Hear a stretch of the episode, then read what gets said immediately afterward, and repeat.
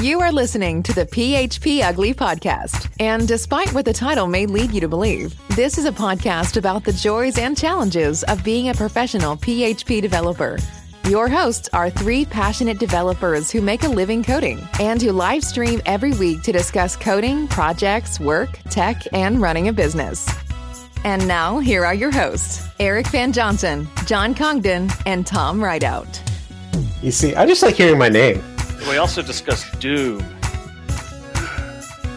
Yeah, I'm not even gonna say you're listening to episode 189 because you know it's not like I had a whole intro to go through or anything like that. You know, we'll just start talking. Sure. So, so, so do you, you? So do you want the good news or the bad news? There's, there's no Bad good news. news. Let's go- There's no, there's, let's there's no good news. There's no good news. You, you said you Bad ready. news? To, you said are you ready to start local? I said yes, and I turned on the recorder block, but I didn't hit the button in the bottom left of audio hijack. so you don't have my We're clap fine. check in there. We're fine. We'll, we'll deal with that. See Oh what my happens when you're not here for two weeks? Things just fall apart. That's it, man. Episode 199. 199 problems. And, well, you know, we there's the pandemic. That's a problem. There's, There's a show. That's a problem. That That's Yeah. an issue. Yeah. You still have WordPress as part of the PHP. I guess that could be considered a problem. but yeah. No, the show's not a problem. The show's good to go. We're here. So, so this is our last episode ever, huh? Uh, no. I was thinking next week would be, but sure, this could be it. Uh, You guys are mean. How has everybody been doing? Everybody good? Everybody everybody rounded? What's up, man? What's what's been going on? We had a we had a week off and dude, I can't tell you last time I've had a week off where I've done no recording of any podcast. Now I'm paying for it this week. I'm having to record three podcasts in the week, but last week I had no podcast, no nothing, and it was hard to complain about it. It was nice. yeah, last week was it was good. I I took a couple days to do a, a nice long weekend with the family and really enjoyed that. So I like like taking the time off. I was expecting you two to record without me, but you didn't, so whatever. Did you guys go somewhere? I mean, is this like a We- big pandemic stay at home thing or? It was a pandemic rent a house in Palm Springs thing. So Oh, nice. there's there's a resort that we usually really like going to in Palm Springs that you know has a lazy river, a really big pool, eh, and it's just a nice nice place to go. But you know, with everything going on, you don't want to stay in a hotel or anything. So we we just rented a house, had a mm-hmm. pool. We were in the pool from like 7 a.m. to 8 or 9 p.m. every night, and it was fantastic. I I tell you what, it's been so hot here in Southern California. I, I don't boast about it a lot because I, I do have some internal guilt, but I have been loving my pool here at the house. I have been spending so much time in my in my pool here. It's ridiculous, and I am so grateful I have it. Yeah, you say it's been hot here in the 80s, right? Where 90s. It was 90s last week. Oh, it's 90s in Poway? Mhm. Well, I, I mean, I was in the desert, so it was like 110, but I'm Yeah. used to. I'm used to where I'm at. It, it like today it was mid 70s. I think last week it was upper 80s. Yeah, and, and forget about that whole dry, dry heat thing. Heat is heat, man. I tell you what. I go, you know, I go out to Arizona enough. I, I can't stand it during the summertime. I don't know how people live out there. Oh man, my sound is not in sync with the video. I don't know what, what to do about that. According to Yeah, chat, literally Yeah. nothing you can do about that. yeah, chat. Just, just it's it's typically better to just close your eyes when you watch us. It's just it, it helps with the experience. Trust me. Oh, We'll I've it. had a fun week. Um, oh, wait, we lost Sean. No, I, I was trying something to see if it would resync. Oh, I've had a fun week. I I've been doing completely inappropriate things with Laravel Nova and and enjoying every moment of it. I mean, What do I- you what I do you, what do you mean? Uh, so I know Nova as just a kind of like a CRUD builder for you. It builds the interface. What have you been doing that? yeah, yeah. I, that that's how I've always been using it. And then um, uh, another developer we I actually stumbled upon it, and it's one of those situations where if I read the documentation, I would have probably had known this, but As a Vim user, we had a uh, we had on another project implementing um, uh, Nova, and then the developers were were putting um, guards around uh, user models. Uh, you know what they can see, what they can't see, and notice that those guards were being applied to Nova as well, which caused a little confusion for us at first. Again, me using historically using Nova in a very basic CRUD implementation, I was surprised to see that. And it really opened my eyes to some things I, I had historically been saying, nah, I wouldn't use Nova for, for that. Like I would, I never considered using Nova as an actual interface for users to log into. Like Nova to me had always been like this secret back end administration interface for the client to have and for us to have, but never for users to use. And with that, I'm like, oh, you know what? With scopes and things like that being applied, maybe I'll use it. I'm using it on a on another project as well, and I'm I'm limited what I can talk about. But dude, man, Laravel Nova got off its Greyhound bus here in San Diego, and I swooped in. It's going to need years of therapy and won't be able to look Taylor Otwell in the eyes for for longer than that. I, what I've done with Nova has just been shameful, and I've been enjoying it. I, I, I came across I, I realized you can you can manipulate you know like how it's outputting things and has you can you can attach actions to stuff. So uh, a good example is I had a situation where the client said, "Okay, when we do this in Nova, I need it to do a bunch of other things. It needs to uh, you know, needs to attach." Uh, it needs to attach payment methods to it and all stuff that are that that's on other tables and again, my my very recursive knowledge of Nova, I'm like, okay, I'm not sure how I would do that in Nova. Like you're saying, you know, once you you know approve a person, you want to attach a bunch of stuff to their account, but I, I don't know if I can just do that with just one approval button in, in Nova. Yeah, no, you absolutely can. I mean, there's this like whole actions feature where you say, okay, when this happens, go and do all this other stuff, and I couldn't. Could- it, it it was very much one of those situations where when I did it, and it, and it worked the first time, and it worked as I expected it to work. I'm like, whoa, that just saved me like three days of having to code all this up myself. No, But wouldn't it, wouldn't it, wouldn't you just tie into Laravel's event system at that point? Like, what? How's that? What is it? What's different here? It's it's not it's not super different. Uh, so so what I'm using in uh, Nova is called a, a, an uh, observer. So when the observer hits, it does a bunch of stuff.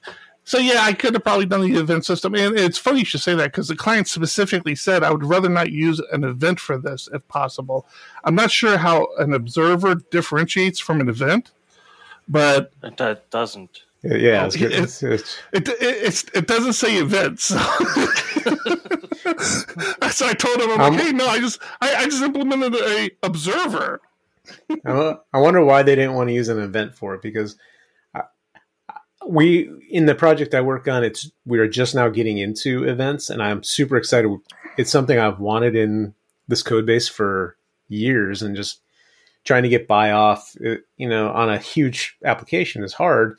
And I don't have a ton of experience. I just know that I want to use them, and I it's it's it's some it's some uh, senior level guy who had an event system before that was poorly implemented and caused some slowdown that he didn't like, and so now all event systems are that system. uh, That's it's always how it goes. Yeah, you when it's done properly, I, there's so many benefits to using an event system, and I can't Yeah. wait till we till I have full access to use it to do the things that I want to do. Because right now, within this code base, it's very procedural.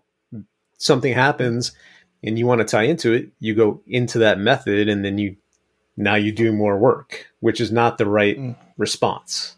You know, it should be hey, something happened, alert the rest of the system and let whatever needs to do something do it.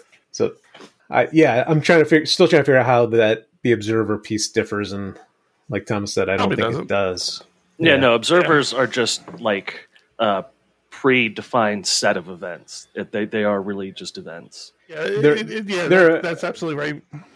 Yeah, they're they're events, but you have to you have to wire everything up first versus just firing an event and then letting potent letting the container potentially auto wire up listeners for it, right? Or storing that event to be acted on in some other system. When that event to be acted on Not some other system. I'm not sure. sure I follow that. So so the way the observer works is within your app setup, your configuration, you have to predefine all of your observers and say this is going to attach to this model or this class. That the, Yeah, yeah, yeah. So, but the Yeah, the events are already defined in the Mhm. model. Right. So when you when you're creating an observer, you're really just creating listeners for a set of default events. events. Yeah. yeah. So it's it's your it's your it's your create, uh, update, delete events, Right. And But during work but, but during the bootstrap process, you're creating all of these classes that are doing the observing. You know, if this happens, I need to be notified of it. You now have this object already created. Where with an event system, I think, at least the way we're talking about doing it in this project, an event gets fired, you can have some sort of your container can listen for that and then figure out what classes do I need to create that will respond to that. I hope I'm I- saying that correctly.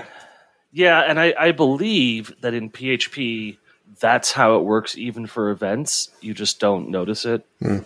That all potential event listeners get loaded. I mean, for Laravel because he's talking PHP. Right. Okay. Yeah, I'm talking about not in Laravel. Right. It would be more on the container when something happens, then creating the the uh, the objects to do the work for that event. Yeah. All right. I I tell you, the more I get, the more coding I do, the more I I missed coding, and like I I'm I'm going. I, I can already feel myself fighting to pull myself out of coding again. It's been such an enjoyable couple months. I mean, granted, it's been the pandemic and all that stuff, but professionally, it's been stressful as well, losing losing money and losing clients. But for me personally, professionally, in my little world, I've been enjoying myself because I've been coding again. So so there, and then of course we don't have a show last week, and I can't keep my big mouth shut, and I tweet about it. No our, kidding. little- our little project. Man, I was so excited. I was so excited. We finally released, and it's you know honestly, I would have talked about it sooner because it, it's nothing secretive. I mean, it's nothing like earth shattering or anything we're expecting to to like turn our company around to becoming this you know multi billion dollar company. It, it was. It's just a crime Just just single system. just single billion, not multi billion. That's right. It's just one billion would be good. It's just a cron monitoring system. It, it, it's r- really funny how it got started. You know, typical. We were like, hey, we really need this sort of thing for our clients. Let's build one. And then that conversation turned into, well, let's build it into mission control. And then we decided to shelf, kind of shelf mission control for now, not put it in the deep freeze, but like put it to the side and made the decision to okay, well, let's build this off to the side as its own service for just our clients. And then it's like, well, if we're building it for our clients, let's just build it for anybody who wants to use it. And then so we've been we've been tinkering away at this idea for a, a long time. We've really gave it a lot of focus over the last six to eight months, maybe the last year, where where we we had people dedicated to, to coding on it. But within that time frame of not really finding any good solution out there that does this to now I've heard like three or four people doing the exact same thing, you know, the exact same product. It's like, well, damn it! But you know, we're so far along. We're basically at this point we're done. We're done. We're just dog fooding it. We brought a client on to it, and you know, we're using it for some critical jobs for them. So you know we'll, we'll start implementing it for our internal clients and then decide I, I think what we'll probably do and i haven't really talked this with john talked this over with john at all but we'll, we'll probably just use it internally for internal clients, and then wait for everybody else to release and try to get an idea of like pricing structures, and they just undercut everybody. just, that's that's our game plan right now. We're just going to undercut everybody. So you come here for the programming, you stay for the business acumen. and, and that's another project. So that's that's when I can talk more freely about. But that's another project I've been getting in there, and you know, kind of rethinking and uh, my coding and, and how we're doing things. And God, man, I'm just enjoying it. Like you know, John and I had to chase down an issue just this week where we figured out you know, we're trying to figure out where the where this problem where we kept getting these false alerts, these false positive alerts or false negative, I guess, that there was an issue when there wasn't an issue. And we figured, hey, you know what? I think we have a race condition here. And so we were trying to, you know, we tracking it down, and it looks like we fixed it because we didn't, we haven't had a false positive alert in a while. But, but you had the so you happy. had the one right away. Did you change the logic there? Mm-hmm.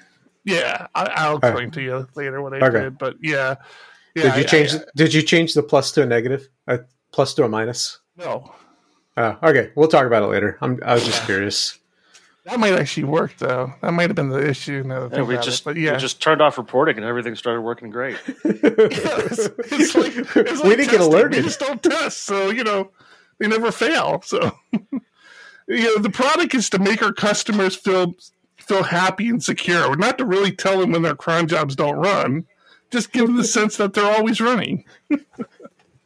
it's not. It's not. That's not the product, but so it's out there. If, if, if you guys, oh, let me bring it up. I can actually share my screen with you guys. This is awesome.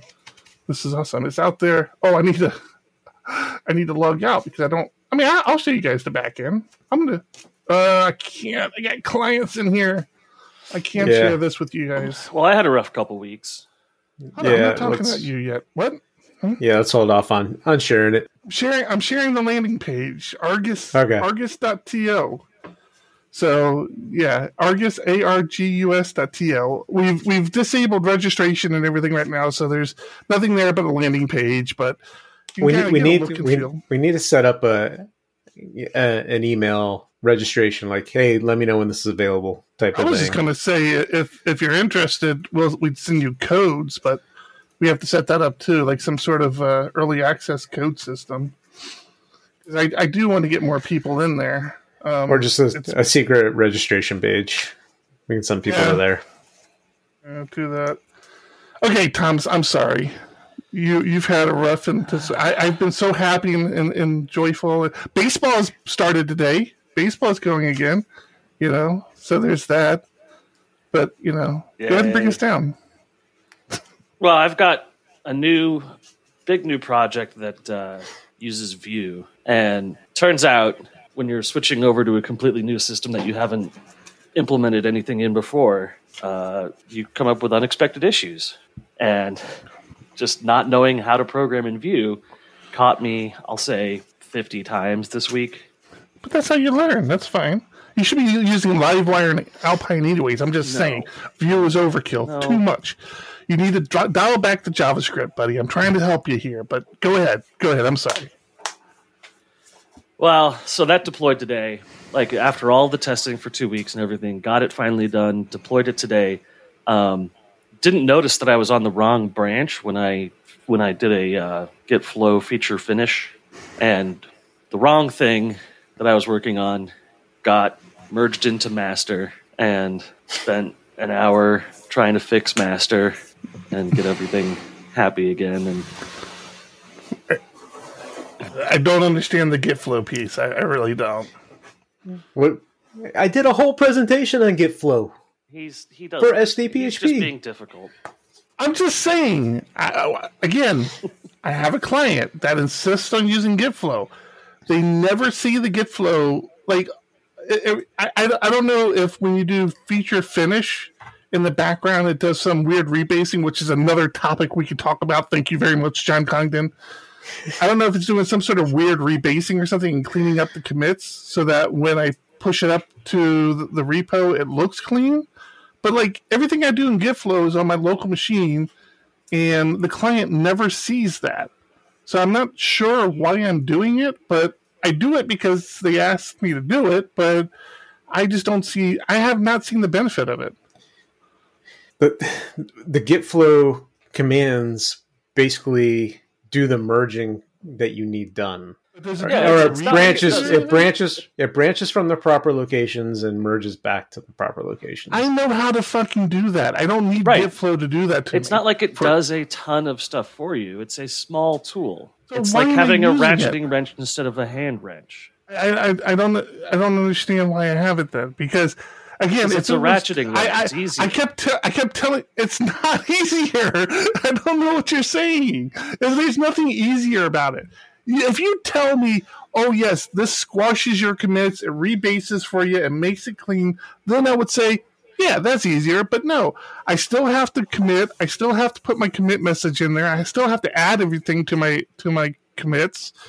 All it does It- is uh, name, my, name my branches. It names your No. branches and it makes sure that you're it's keeping the branch logic in a a, a tight uniform uh manner. Like Yeah, it has don't a have to specific think about- structure for for hot fixes, yeah. for features, for deployments. It's all those just- features are you are you saying all it's doing is naming the branch? It needs to be doing more than It's that. Naming the, name br- the it's, branch. it's naming the branch and it's tracking the source of the branch. If it's a hot fix, it comes from master instead of develop. If it's a feature, it comes from develop.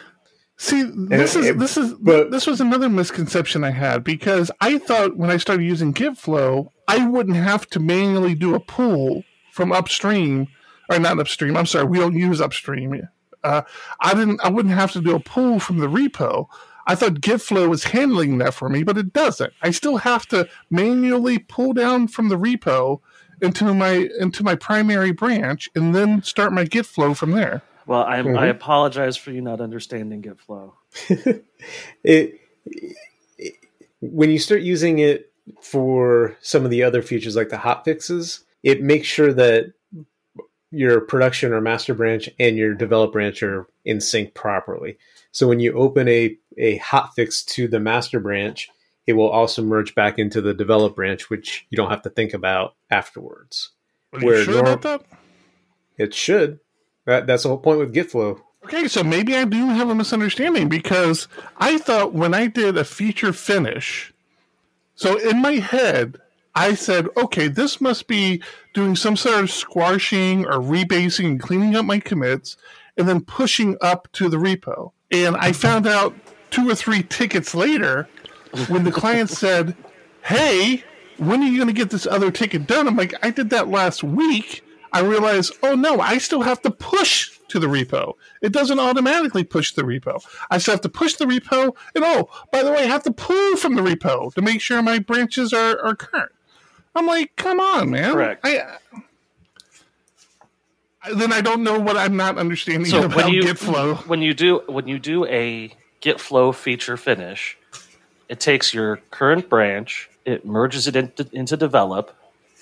If the merge has conflicts, then it spins you off into a conflict resolution branch. You resolve your conflicts, and then commit it and finish it. That pushes it out to develop and closes oh, and Oh, deletes hold the hold- feature hold on. branch. Doesn't Hold push. on. I'm sorry. Doesn't push. Doesn't push. Okay, thank you, thank you. So It everything it does, it, it does locally, right? Yes. Yeah. Closes the have to- feature closes the feature branch and switches you over to develop branch with the updated code base already committed and ready to push. So are you again? are you now opening pull requests for features? No. Oh, yeah, that makes it tricky. Yes. Oh, you don't you don't you don't open up pull requests either, Thomas? No. We should. It must be a whole give Git flow mentality thing going on because again, I, I I continue to do it because the client asked me to do it, and occasionally I will do a git flow publish, which again just publishes your branch up to the repo. yes. Which again, I can just do a git push and would have the exact same behavior, but Well, it, GitFlow Whatever. also ha- it forces some uh, requirements like tagging releases and things like that. Mm. And then, It- yeah, it the just- hot fix it's- thing is super helpful. So when I, haven't when I first when I first did it when I gave the presentation to me it was Git with training wheels. Yeah. I mean, you have small That- that's scripts how I to feel do- about it. You have small scripts to do small things on your computer. It's just a set of small scripts to do small things in Git. Hmm. It doesn't do anything except the stuff you're already doing in Git. It it's no different. That's what me saying, that's what me saying programming Git- is. Me saying Git flow start and giving a branch name is no different than me saying Git checkout dash b and giving a branch name. That's yes, the it- exact yes, it same is. thing. Yes, it is because Git flow checks that the the develop branch is up to date, and if it's not, it, No, it you that you need doesn't. up- That's yes, my it does. point. It doesn't do it. No, it has. It didn't for me. It checks if it's up to date. If it's not up to date, it tells you you need to update develop. I don't believe you. I'm sorry. That's that's when you finish. When you finish it, it checks for up to dateness. Either way, it's been a long week. It's not getting better. and your and your Vue your your Vue skills aren't uh, up to snuff as you thought they were. They are. It's just that that I ended up having to implement Vue routing, and the way I implemented it didn't use the router to links. It just did some programmatic stuff, and um, I was double pushing routes. So by can I ask you a question? Pushed routes. It was bad. Can I ask you a question? Yeah. If you're using Vue routing, that that that kind of becomes the line in the sand for me. If you're using Vue routing, why why or, or actually I'm making an assumption here because I haven't even asked yet. But if you're using Vue routing, why wouldn't you have the Vue's piece be its own repo and not mix it with the backend logic? I Because s- assume you, you did. no, because the Vue routing is just for this one page. that was originally just one page. Yeah. Sorry, Sean, my buddy, my buddy, who I thought was my friend, is trying to distract me in chat. But I. I wasn't. I wasn't originally using Vue routing because this was just going to be one page, but they wanted Mm. to be able to do things on the page and refresh it and reflect what you had done. you know, which meant- Livewire does that. Just, Yes. just putting that out there, just so you know. There are other options, but go ahead. So the whole system is eventually going to move to this direction. Although I think we're going to use React instead of Vue. But uh, yeah, it's Mm. You're you know. you're a Hey, React. so- you're a React shop, right? No, we're we're not officially any kind of JavaScript specific shop. Okay, I, I thought I remember you saying you were a React shop in I the think I think we're going to be soon.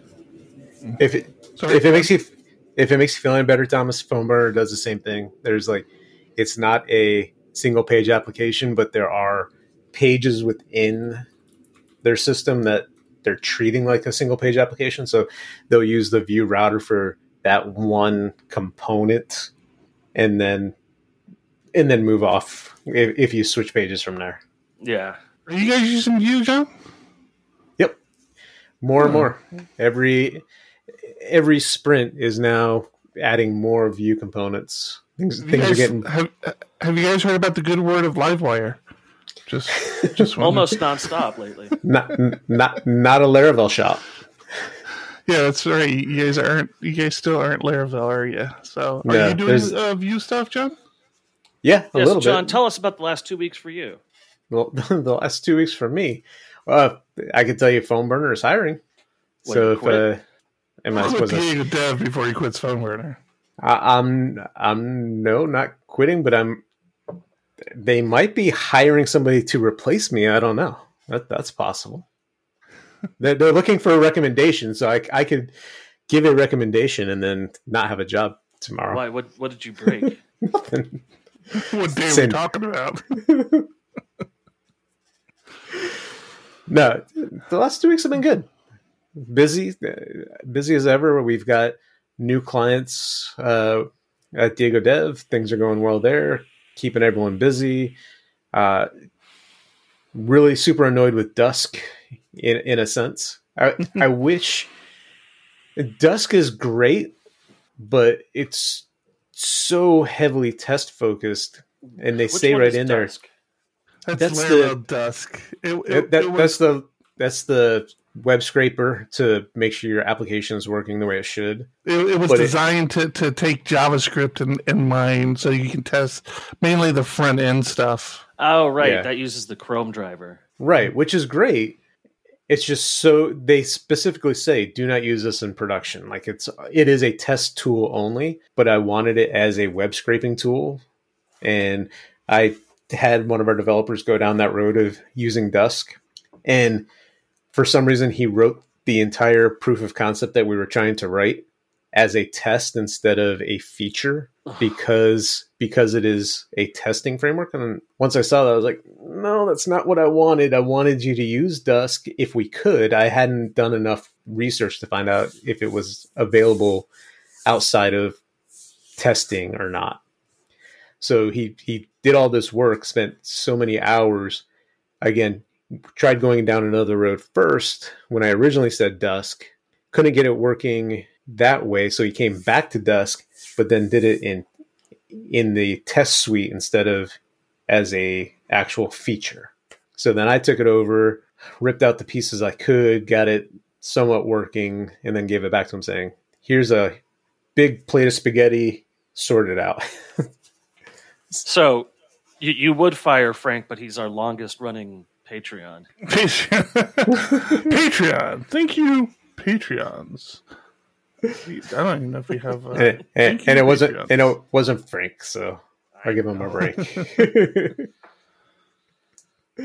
but yeah it, it's been a good two weeks I, I took a couple days off last week for vacation took today off celebrating my my kid's fourth birthday went kayaking Oh yeah, and let's let's talk about your couple days off vacation, John. So we we've had several clients, years of clients now, including some very big projects, very long running projects. I have worked with developers and seem to have set up a pretty stable release cycle for them. John swoops in on one of the new projects and says, Hey, we're doing this all wrong. Do it this way. And, and all the wheels fall off. And oh yeah, John's on vacation. I mean, it, it was like it was like a series. Uh, it, it, it was like a com- comedy on television. John John changes this workflow, which, to his defense, the developer's understanding of his changes and what he actually told him were, were completely out of sync, which frustrated me. But he comes in, asks the developers to change his workflow, goes on vacation.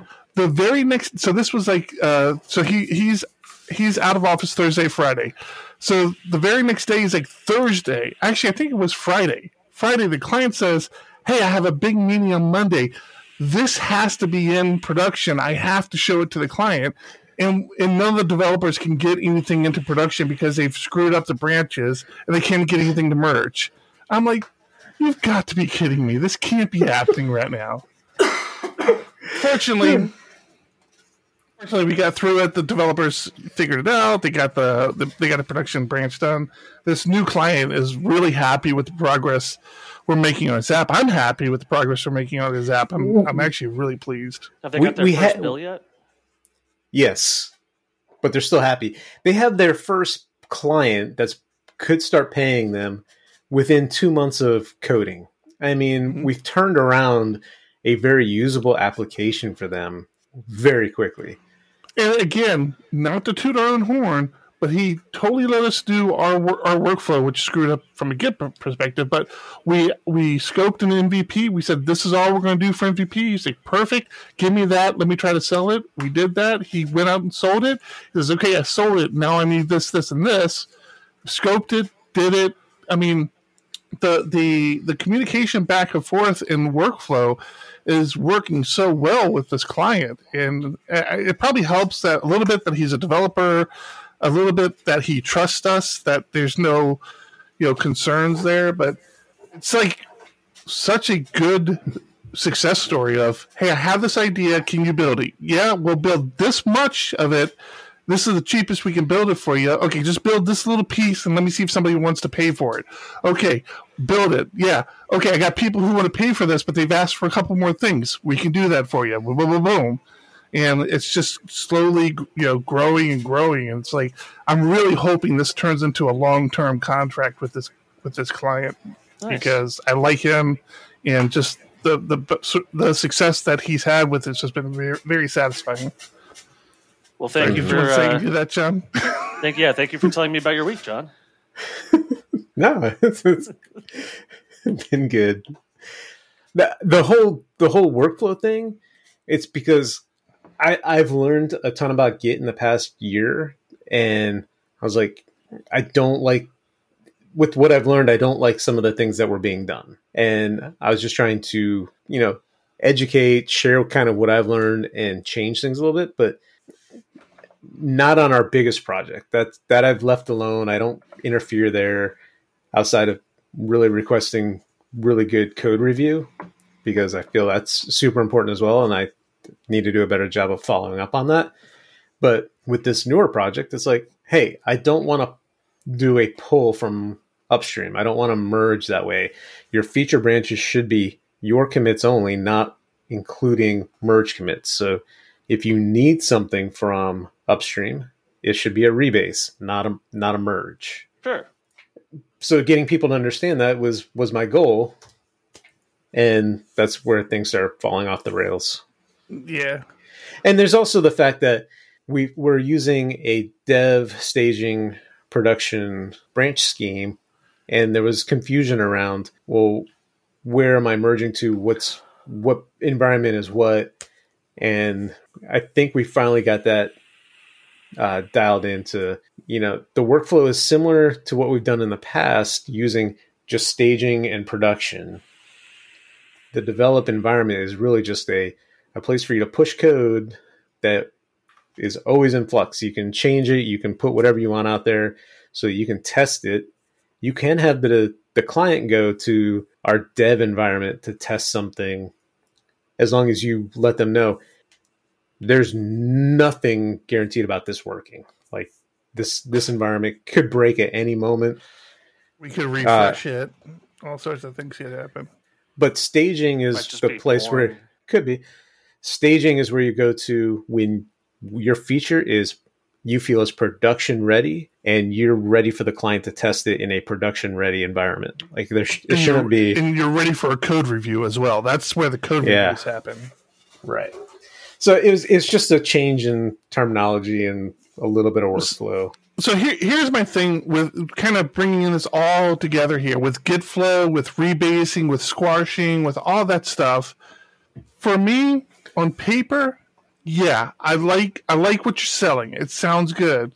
For me in practice i don't have a use for it.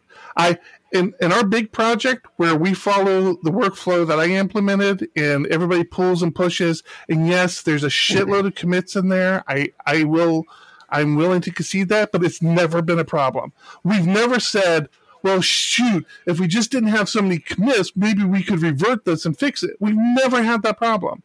So where I can Because you've never been able to appreciate, do it. no, we've never had a need to do it. We just we just don't have that problem. Where I, I appreciate how nice and tidy having a clean commit log is, but it's like having a nice and tidy, you know, toy box in the basement closet. It's like, okay, it's great, it's nice and tidy down there, but it's not really useful ever, except for like these very weird edge cases. Everything else we've ever had to do, we've been able to do perfectly fine with just doing pulls and pushes and, and merging. It's just, I just haven't seen enough of the benefit. And maybe, I'm sure now that I've said this, the PHP gods will say, oh, yeah, I'll show you where it's beneficial. and you know, something will go totally squirrely tomorrow. But I just haven't seen enough benefit, and I've seen a lot of frustration from developers who try to follow these processes, and I don't know. It just it's it's it's frustration. It's frustration until you understand it. Mhm.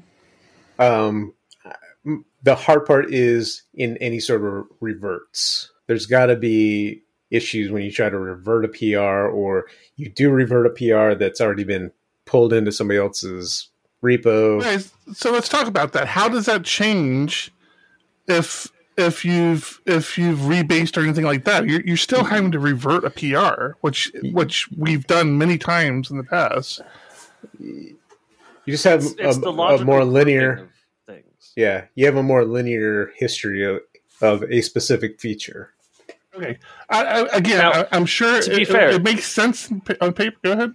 Eric's Eric's system for things is trying out everything that's new and then going back to Vim.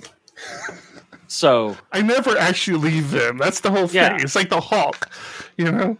I'm never not mad. I just I, I, I'm I'm never not using Vim. I just you know I'm always using Vim. Yeah, uh, Thomas, I wish I wish I don't want to be on a soapbox talking about how great Vim is. I really, honestly, God, don't understand how you as a developer or how any developer doesn't use Vim. I, I wish you would let me would sit there and watch me code for an hour and just see what I do with Vim. Not that I wanted to change your mind or anything, just so that you have an appreciation of of why I you- do. I don't understand how you don't use Vim. It's like, how do you code where you have to type everything and move a mouse? It doesn't make sense. It just doesn't make sense to me. It's my seems so gamer lifestyle growing up that taught me how to use both hands well. It's that it's that uh, that hand dexterousness that I always told my mom was important. Okay. Uh, again, my, my my goal in life is not to con- convert people over to Vim using. I just don't understand why developers, especially, don't use Vim because it just seems so beneficial. But Well, you know who else had a bad week? Twitter. That was last week, huh? That was last week. Yes, Twitter. Do, you, do you understand what happened? Because I don't. Yeah, Has it ever been? Has it come out what actually happened? Because I've heard the rumors of what might have been the case. Yeah, so there are details that haven't come out, um, but it's generally accepted now that the the great Twitter hack of 2020 was somebody getting access to internal tools that allowed you to post to anybody's account. So, So I- that's a I- thing. what- well, the one what I heard was it was either that or somebody internally going rogue. Yes. So it it doesn't really. It's not clear who did it. Um, the the person the the theory that someone internally went rogue is based on some kind of blackmail based scheme where an internal person was forced by a third party to do this. Um, either way, it was the dumbest scam anyone could fall for, and uh, apparently they made one hundred and thirty eight thousand dollars from it. So I'm, surp- I'm surprised. I'm actually surprised that's it. Well, it was a really dumb scam. No, I, I get it. I, I was was it where they they tweeted out, "Hey, you send a thousand dollars to this Bitcoin or some cryptocurrency address, and I'll send Right. you two thousand dollars." Yes. Yeah, it's like Come on. you, you do have to be stupid to fall for that because if why not? Why wouldn't you just give a thousand dollars to the charity? yeah. No, it's it was real dumb. Um, the interesting still thing though, is that uh, that's all they made. Donald Trump, Donald Trump's Twitter did not get compromised in this attack, uh, and the statement from Twitter is that there is an extra layer of protection for very high profile accounts, which was something that I had assumed to already be the case for like the blue checkmark accounts or all accounts. Like there should have been some kind of basic end-to-end encryption methodology, which is the other thing. The DMs appear to have been completely open as well. So all of people's Really? direct yes, all of people's direct messages who were in the system could have been read by this person. Um, Oh, and that's scary. well, the the scariest thing that I've heard is that fundamentally the story doesn't make sense. Um, this kind of hack, the sophistication level of this kind of hack, does not lend itself to this kind of cheap Bitcoin scam. It's the two things don't make sense together, and that this looks far more like a government sponsored attack with some sort of masquerading front end saying like oh yeah it's a bitcoin scam sure. But the reality is they were doing something else nefarious in the background. Hmm. Because i mean if you were able to get this kind of access to twitter's internal system would you go for a shitty bitcoin scam If I didn't want to get caught, maybe, but you can't prove anything.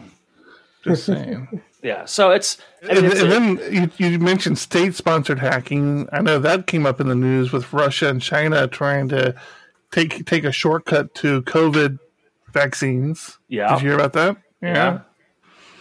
No, I mean, what- and, and people don't understand Russia's role in state sponsored hacking because what happened after the Cold War was Russia determined that they need an intellectual elite that is capable of technological warfare. And they mm-hmm. established secondary schools around the entire country to teach their most capable students how to do hacking and espionage. Mm-hmm.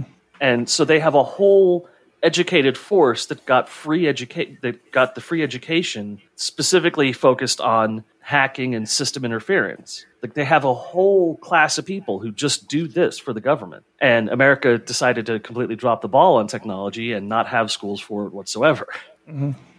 So they're very very sophisticated. Um, You're going to ask something, John? no, I was, I was just saying I I didn't hear about the what'd you say Russia and China with the Mm. COVID vaccine. Yeah, yeah. So they, they, they. I mean, it's it's not even like a hoax or anything like that. I don't even hear anybody screaming that. And the funny thing about it is, they're they're they're so uh, they know so much about it, uh, the, the the attempts that they know that the Russian hackers who were trying to uh, penetrate and get COVID vaccine information are the same ha- hacker group that compromised the DNC servers. Like to to Thomas's point, that's how organized it is. That's how that's how state sponsored and focused it is. It's the same group. We know it's Russia. We know it's this group of hackers, and no, you know, nobody's doing anything about it. And that's So, the funny uh, thing is that we don't we don't see hacking on this scale as an attack on our country. Like if they shot a gun at Right. the border, we would say something. But uh, uh, outright attacks on our system of democracy, for some reason, we don't consider that warfare yet. It's That's a bizarre good to me. point. I, So- I also going back to the Twitter thing. I I also heard that Twitter shut down anyone that had a blue check mark. They couldn't tweet for some amount of time while they. I guess they were trying to figure this out. Yes. Yeah, I saw I saw that that hashtag trending. I'm like, I'm very confused. What's everybody talking about? Because I I had not I hadn't been made aware of the the attack yet. So uh so yeah, that was that was interesting. It was a fun day on Twitter. You actually What was that? What was what was the hashtag? Uh, I think it was blue check mark. Wasn't wasn't I think that's what it was. It was blue check mark or blue mark or something like that. Yeah, I, it's it's a weird situation. Um, I was amazed that they have an internal tool that let them just tweet for somebody. uh, th- I mean, that's the alarming thing. So, this is the thing I, I always try to tell my kids, and and we we had a discussion earlier this week with uh, Edward Barnard. We did an interview with him on PHP Architect. That's right, Thomas. I worked in another cross promotion. I do it every week. Thank you. Um, good at. And and actually, in that interview, I cross promoted us, in specifically you, Thomas, and talked about how often we we discuss ethics in our field. And the thing I keep telling the kids is, I don't know what privacy you think you have, but as a developer, we are gods in this world. There's nothing you can do to a system we design that we can't circumventilate or we can't you know figure out where you're where you're posting from or get information about you. We have so much That's power in this world. true for me. I disagree with you, but go ahead. For me, it's not true. I can tell you right now, if I wanted to see if somebody on my system has an account, I have very limited ways of doing that. You just talked about how you accidentally pushed code into production. You tell me you can't accidentally push a backdoor That- that into your system? View, that limited view is that there by design is your limited view a division of responsibility? Because I find it hard to believe Yes. that if you okay, well, division of responsibility is a different thing. As a developer, though, we have access to everything. I mean, but this is the this is the part where end to end somebody has access to it. Yes, you're right. Is- Somebody. With with proper encryption protocols, you can make things extremely difficult to circumvent, even by developers who are in the system and have everything else. Um, but and- but and- but again, we're talking about ethics and we're talking about division of responsibility and and making sure this person can't see this database. But ultimately, to John's point, somebody has access to everything. I, I mean, everything in their world. So you might just have access to code. The the DBAs might just have access to their database. But my point being, if I if I develop the next TikTok and I'm the owner of TikTok and I'm the developer of TikTok, anything within the Tik TikTok ecosystem, I have access to, and I can code and that- things and I can, I can put things in in my code that gives me more information than you even realize you're giving me. and And the that's TikTok stuff, the TikTok stuff this week has been dreadful, Mhm. stupid. Uh, you may have noticed governments are banning TikTok or uh, requesting people don't use it because it's collecting data and sending it to China. Yeah, India India banned it outright. The U.S. is talking about banning. I, I was just talking to uh, my wife about this, about how everybody in our industry is talking about TikTok and Right, and know, not about Facebook, which is doing Yeah. the exact same thing. It's just storing it on a server first and then selling it. exactly. Like, come Did on. Did you see? Did you see Mark Zuckerberg? He forgot to put on his human face in Hawaii. His, his alien face was exposed. That was so bizarre. Well, who who would have thought that guy'd be weird? Okay, I have a tight window tonight. Unfortunately, uh, we we have some overlap in in workloads here, but uh, I did want to talk about one more story, and I hope I hope some of you, one of you guys, have more background on it. Um, did either one of you follow the conversation about Microsoft's support for PHP eight? A little Mhm. bit. I did not. So my very recursive knowledge of of what's happening is that um, I guess it, it, it was nice of Microsoft to reach out to PHP internals and and initiate this conversation. But I guess that um, Microsoft is, and I can share the. Uh, let me share the the screen here. So I guess Microsoft just basically said, "Hey, just so you guys are aware, you know, we're not going to officially support PHP 8 in, in Windows. And at first I thought this was a big deal, but as I read through the thread, my understanding of it is this is not really that big of a deal. What Yeah, Microsoft is saying. Okay, can you explain to me why it's not? Basically, there was a Windows team that was compiling and distributing or, or releasing for distribution the Windows executables for PHP. And Windows or the Microsoft team that did that basically came out and said, "Hey, with with PHP 8 coming out, we're going to end our work supporting this. Uh, we're not going to do the, the compiling and all that stuff for you. We have a, a tool set which we can give you guys, and someone else can take it over and deal with it, but it's not going to be our thing anymore." Which I understood So- to mean that Windows is going Linux. Oh, is that what you read into? I've been saying this. Thomas, I've been saying this for a long time, I've agreed with you. I've and with and you. when when Windows announced the next version of DirectX is not a numerical increase, it's just a plus or super. I knew that the next version of Windows is going to be a Linux-based operating system. Azure, Microsoft's distributed cloud system or cloud platform, is majority Linux right now. Yes, that was that was a, and that actually that actually happened before Microsoft started embracing Linux. Like that was probably Yes. one of the the things that Microsoft said, okay, we can't fight this anymore. We need to either you know get on board with it and start to figure out a business you know around it or Yeah. not because yeah Um, I, I believe two weeks ago I was discussing Proton, which is uh, Valve's engine for running Windows games in Linux. And I had said that everything is great right now and runs really well, but when DirectX 12 becomes mandatory, it's going to be a problem. DirectX 12 is just not going to work that easily. I was totally wrong. Uh, new game came out last week, and uh, called Death Stranding. Not sure if you guys have heard of it. Big seller. And the day it came out, Microsoft released an update for Proton that supports DirectX 12, and it works great. So, with Valve doing the work on gaming stuff, doing the collaboration that they need to do with ATI and NVIDIA, Microsoft can get out of the kernel game by switching over to Linux. Microsoft can say, you know what? We've got the consoles which can run Linux. We've got the desktops and laptops which can run Linux.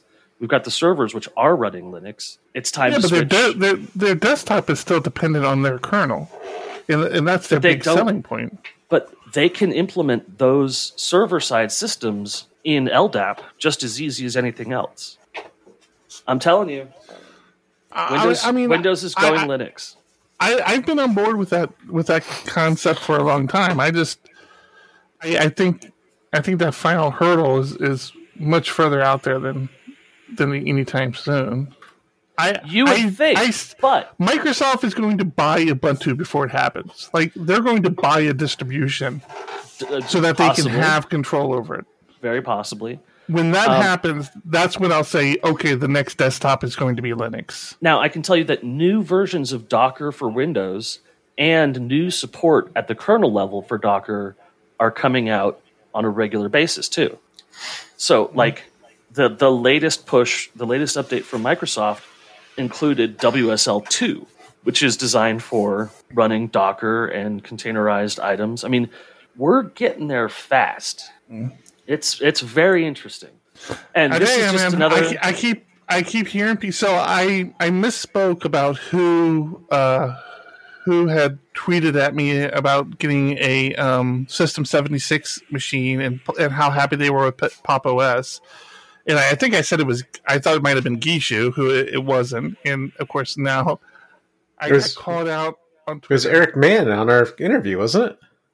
No, no, it, it was after. He, he- so this this person thanked myself and Eric Mann, uh, or, or mentioned myself and Eric Mann. Now I want to go back and look because I don't want to get his Dimitri name wrong again. Dimitri goes Dimitri, that's it, Dimitri.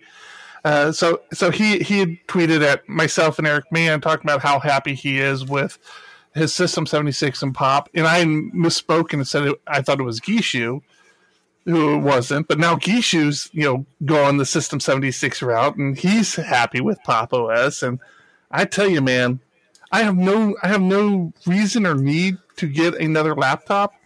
But damn it, I want another laptop. I want a I want a System seventy six laptop. So, so the only reason Now- I can I can re- hold back right now is they don't have a USB C powered laptop. They have Yeah, laptops yeah. with USB C, but when they get that U- USB C powered one, I don't know. I don't know if I can resist anymore. Now, to be clear here, Dimitri Dimitri made it very clear that his Patreon money goes directly towards my Batman chair. That's That Yes, it does uh, it does not go to Thank- Eric. It thank goes directly You know, to me. and- and I'm such a bad person. I didn't even put him on the on the Patreon list. Because he because he said that, of course. Oh, I feel so bad. I feel so bad. He he said, "Hey, I am going to I am going to become a Patreon because you do make me laugh." And then, jokes on you, I didn't put you on the list. So thank you. Oh, I got to get out. I've got to get to storage this week, and I've got to get the the Patreon prizes out into the mail to people because I've been a terrible, terrible Patreon person and not doing that. I'm I have to. I'm I, not I, doing. I have to say that you've tried, but the storage place is closed because of COVID, and you're off the hook. no. There, there you go. There's the excuse right there. Don't you guys have storage clients? Wouldn't they frown on such falsehoods? No, nope, we do not. We do not have storage clients. Nope. But all right. Uh, okay. Any any other stories before we ra- wrap this up? And, and for my Vim friends out there, I shared this in chat. But I I actually own the domain usevimbitch.com, and uh, it just redirects to uh, vim.org. So next time somebody tries to get into an argument with you about whether Vim is good or not, just send them that link and Yes. A word What? that a word that Eric's had explicitly decried three weeks ago. It's true. I did say that, didn't I? I hate that word. I was young when I I was young when I registered it. Did, did you hear what they're what they're going to call the Washington Redskins football team this season, this upcoming season? The interim name, yeah, the Washington Yeah. football team. The Washington football team. That's, So I mean, brave. it's not wrong. That's the actual name is the Washington football team. Well, okay, so an- there's there's been a chain of events. They Yes, John. they had announced for now. they had announced that they were changing their name and that they were currently exploring options. The problem is is that they had announced this on a letterhead that they had already had, which said in big bold letters Redskins and had the Redskins logo on it. Which they're all, they're also changing. Yeah. Right. So it was a little bit tone deaf that they were like apologizing for the use of the term Redskins and saying they were going to change it while having it take up, I don't know, an eighth of the page they were apologizing on. so they got in a little bit of trouble for that blindness and decided that they had to have something to make official communications with in the interim while they were changing names. So they just they're just going with the Washington football team. But uh, I mean, unless something happens fairly quickly, that's what they're going to go into the season with as well. Yeah. And, and they're just not going to have a logo. They're just going to have like I think uh, Beck said they're going to just put the players' numbers on the helmet and not any logo or anything like that. Yeah, I think they should have gone by the Washington interim team so they could just be called the Twits. They should just they should just call themselves the the, the Washington dollar sign name here.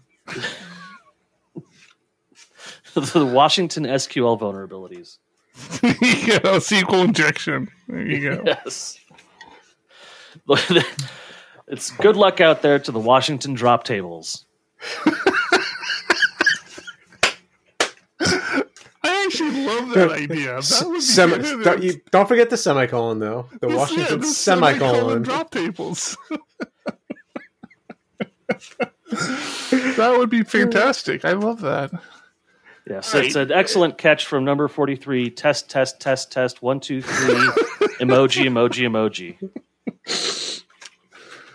Okay, guys, it's getting hot in my office. I need to turn my fan back on, but uh, I'll, I'll give you one more one more story if you guys want to give one more story.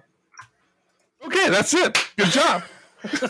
Oh, I thought you. I thought you were saying you had one more I, story. yeah, I was going to say, do you got something for us? Out of No, no, I mean, I, I, I've been I've been carrying the whole show. I was going to give you guys the What are you, opportunity. what are you to, talking about? You've been inject that carrying the whole show. Um, the the PHP eight feature freeze is coming up. I realized that I think I had reported the the annotation syntax was changing to uh, less than, less Oh, than, greater than, greater than, but it turns out that that is not happening. That vote no, failed.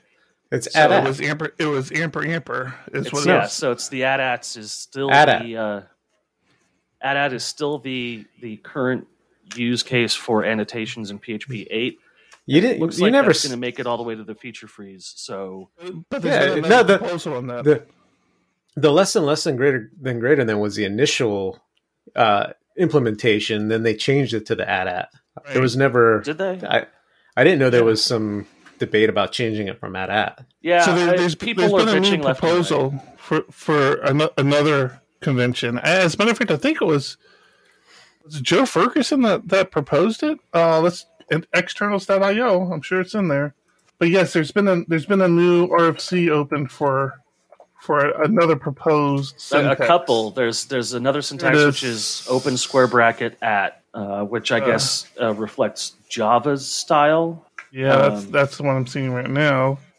I, I'm I, I know it's somebody I was familiar with who opened the RFC, and they basically said, "Well, I guess somebody we should go ahead and have open the RFC to have a discussion or something."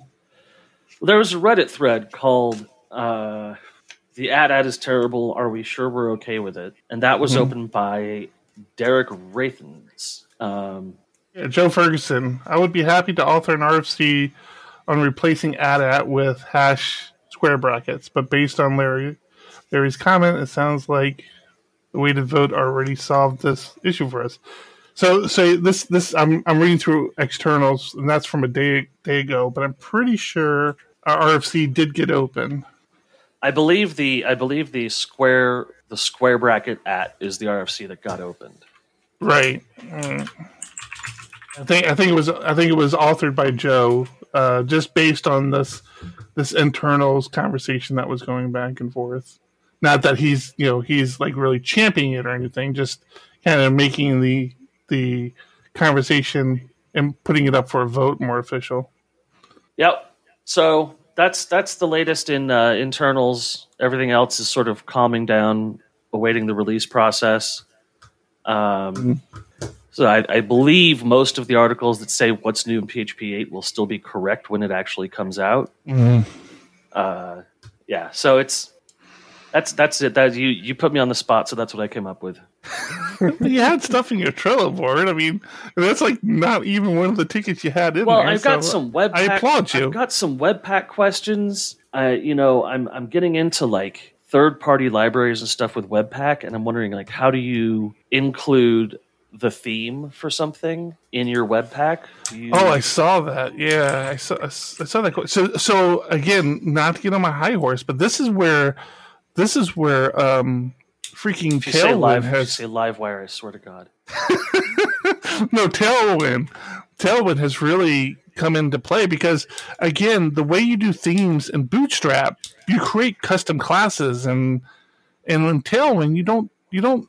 I mean, you can do that, but it's not really how you do it. You just kind of put everything, you know, in the class, and it works so well, and it makes themes portable. So when you when you when you well that's okay no, so that's not the issue i'm running into though the issue i'm running into is that when i've got a some new thing like data tables and it wants me to use the data tables css uh, is there some way to get that into a webpack file where it goes to the cdn and fetches that and compiles it into my one no, big i think i think you just have to do the npm you just include it with your npm you do an npm install and have it part, be part of your package list.